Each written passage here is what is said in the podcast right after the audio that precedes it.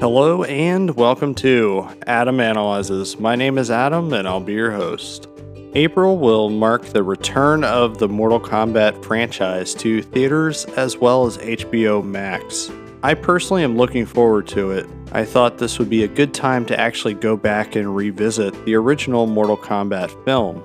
It's a movie that I really liked when I was growing up. I haven't seen it in probably, I don't know, 20 years, because of that, I was wondering if I was going to actually still enjoy it. Well, here we go. This is the 1995 Paul W.S. Anderson directed.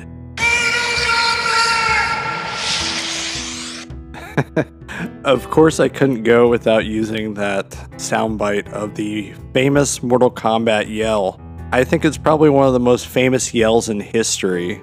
Me personally, when I was growing up, the Mortal Kombat franchise was always one that I wasn't too thrilled with. The first game was okay, it wasn't that great. It really caught my eye with Mortal Kombat 2. I think that's how a lot of people feel about the series. The first one was still not bad. The second game, though, that really opened things up. You did have combos and such. The problem with it was it didn't let you know how many hits, and you didn't have the dial a combo system truly in place yet. As much as everyone would disagree with me, I actually really got into the Mortal Kombat series with Mortal Kombat 3. I think the Mortal Kombat movie actually helped with my enjoyment of the series overall. But we're not really talking about the games, we're talking about how the movie still holds up today. So, how does. I really love that soundbite if you cannot guess. But anyway, so how does the movie actually hold up? The movie holds up pretty well. I was surprised that they took the basic story of the game, they didn't try to really expand on it too much. They actually just let the movie be. I think that's why the movie mostly works. It doesn't take itself seriously. I know the remake coming up is a serious, gritty reboot, which I don't know if people will enjoy or not. This one here, the fact that it has that humor going throughout, it really makes a difference. It's not straight up funny, but it feels true to the world, even though everything here is massively cut down from the video games that inspired the film.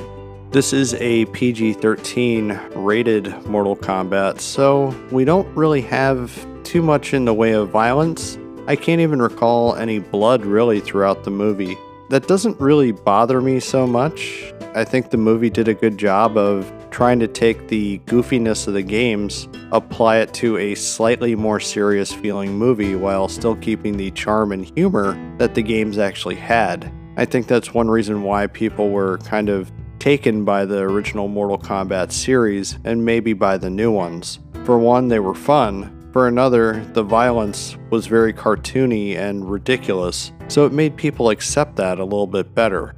While it would have been nice to actually have a little bit more things that resemble the original Mortal Kombat video game, what we got here isn't half bad. We do have the one on one fights. They don't ever feel like they're official entries into a tournament outside of the beginning. Maybe this was done as a creative choice to possibly just make it known that the remnants of Outworld, as well as the one that's holding this tournament, Shang Tsung, is evil and corrupt. Maybe I'm really thinking too hard on this one. I don't think the filmmakers really intended for anyone to take a deep look at this movie. It's a movie that is based off of a video game that obviously was geared towards teenage or even pre teenage fans of Mortal Kombat. It may even be geared towards kids that might not have even played the Mortal Kombat video game. It does a pretty good job overall with the story. It's just lacking if you actually look at it comparing it to the video game. Gearing the movie towards kids definitely seems like the intention here because us as the viewer, we have to think in a 1995 mindset. Video games at that point in time were kid stuff. It wasn't what it is now and what it's become. It was still seen as something that kids would do, not something that adults would really do at that time. Even if those very adults that criticize video games as being kid stuff but yet were the very ones that were buying and playing these video games themselves.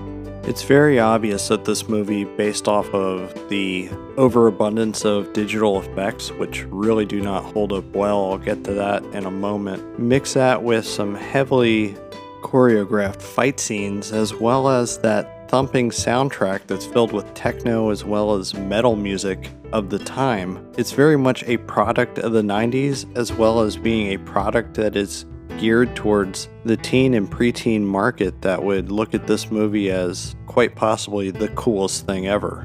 As far as the CGI goes, it's definitely a mixed bag. I don't mind the look of the CGI in this film, it's just it dates it heavily. This is when computer animation wasn't really where it needed to be, but it looked kind of neat in movies when you saw it back in the day when it was originally out. Sadly, more than 20 years later, it doesn't hold up at all.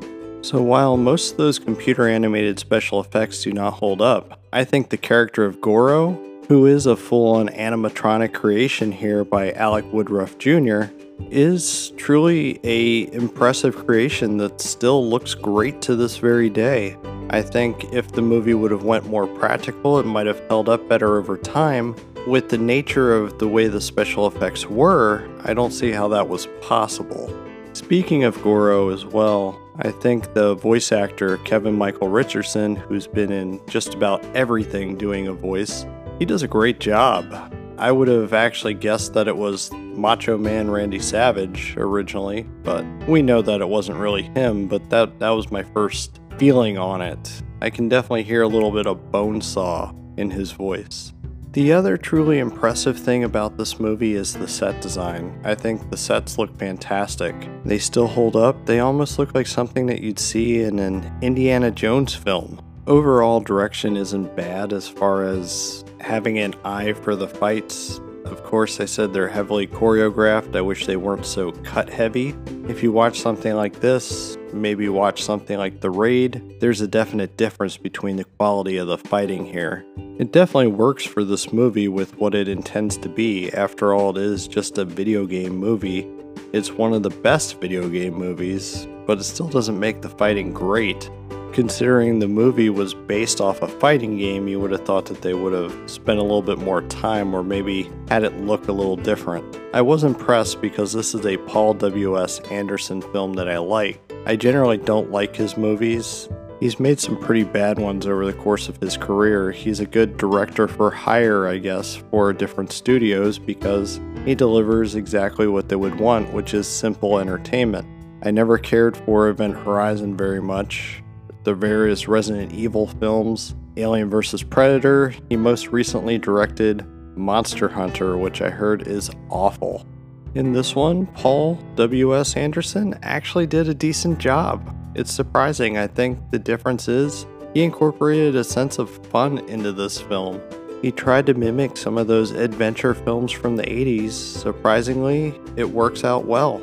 It should be noted that this is before he was Paul W.S. Anderson. I have no idea what the W.S. stands for. I'm not going to look it up either. He's just credited as Paul Anderson. There is another film director out there who is far superior, far, far superior. That's Paul Thomas Anderson.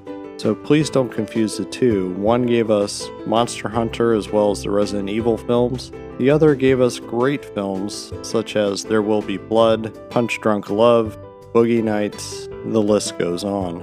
If I had to pick one fight that I really enjoyed the most, it's the fight between Johnny Cage and Scorpion. I know the more impressive fight is the last one with Liu Kang and Shang Tsung. However, I really have a soft spot for the one between Johnny Cage and Scorpion. My favorite fighter in Mortal Kombat has always been Scorpion. He was always my go to character to fight, I also like that Johnny Cage got taken to hell essentially by Scorpion. It's almost a hell death realm, which totally fits since Scorpion's a demon. In the game's lore, kind of resides in hell, so it was cool to see it play out here. Overall, the fight is one of the more impressive ones in the film. It's also set to one of my favorite bands, which is Fear Factory, The song Zero Signal is playing while this is happening. It totally fits the scene. All the various actors playing the characters here, such as Robin Shou as Liu Kang, Linden Ashby, who played Johnny Cage, Bridget Wilson is Sonya, and Shang Tsung is played by Cary Hiroyuki Tagawa. My favorite actor in this movie has to be Christopher Lambert as Raiden. I like the fact that he's playing Raiden as a sort of jokester. I like his awkward laughs that he decides to do every once in a while. It's kind of funny. He's also very good in the role. I think this is another thing the movie got right. It's pretty spot on with the casting. They did a great job here. Every single actor feels and looks the way I would expect their live action counterparts to look like and even act like. There is one thing I found funny, and that's Johnny Cage's introduction in the movie. It's on a film set, which is appropriate, but that film director that is directing this movie with Johnny Cage, he kind of has a resemblance to Steven Spielberg, not just by the way he looks, but even his voice. Overall, that's a pretty good in joke. I don't know if anyone else feels that way about that, but it definitely felt like it was Spielberg on that set. It's pretty cool that they actually went and took some inspiration from the movie and used that into the video game. The character of Kano in the movie is Australian. Originally in the games, he wasn't, so surprisingly, the games actually kept that lore moving forward to me, it kind of puts the movie as far as being a little bit more legitimate as far as fitting in with the Mortal Kombat lore. Overall, the years have been extremely kind to 1995's Mortal Kombat. As far as I know, it's still a cult favorite to this very day, possibly because people saw it at the right time in their lives. Watching it now cold, I don't know how many people would feel about it. As far as my feelings on the movie, I feel the movie is still a good video game movie. It's possibly one of the best video game movies of all time, if not the best, just specifically because it seems to respect the source material, puts its own little spin on it, but it doesn't go too off the rails. There's a lot to like here, specifically from fans and possibly non fans. That cult following that people hold this movie near and dear to their heart, I feel it's very well earned. I think I'm going to close out tonight's episode. As a reminder, you can find me on Twitter and Instagram at Adam underscore analyzes. If you don't do the whole social media thing, you can send me an email at adamanalyzespodcast at gmail.com. If you need to catch up on past episodes, you can do so at anchor.fm slash adamanalyzes. If you do have a free moment and are enjoying my podcast, I would greatly appreciate it if you would leave a five star rating at the podcast listening platform of your choice. It'll allow me to continue to make new episodes as well as reach new listeners. But with that being said, be kind and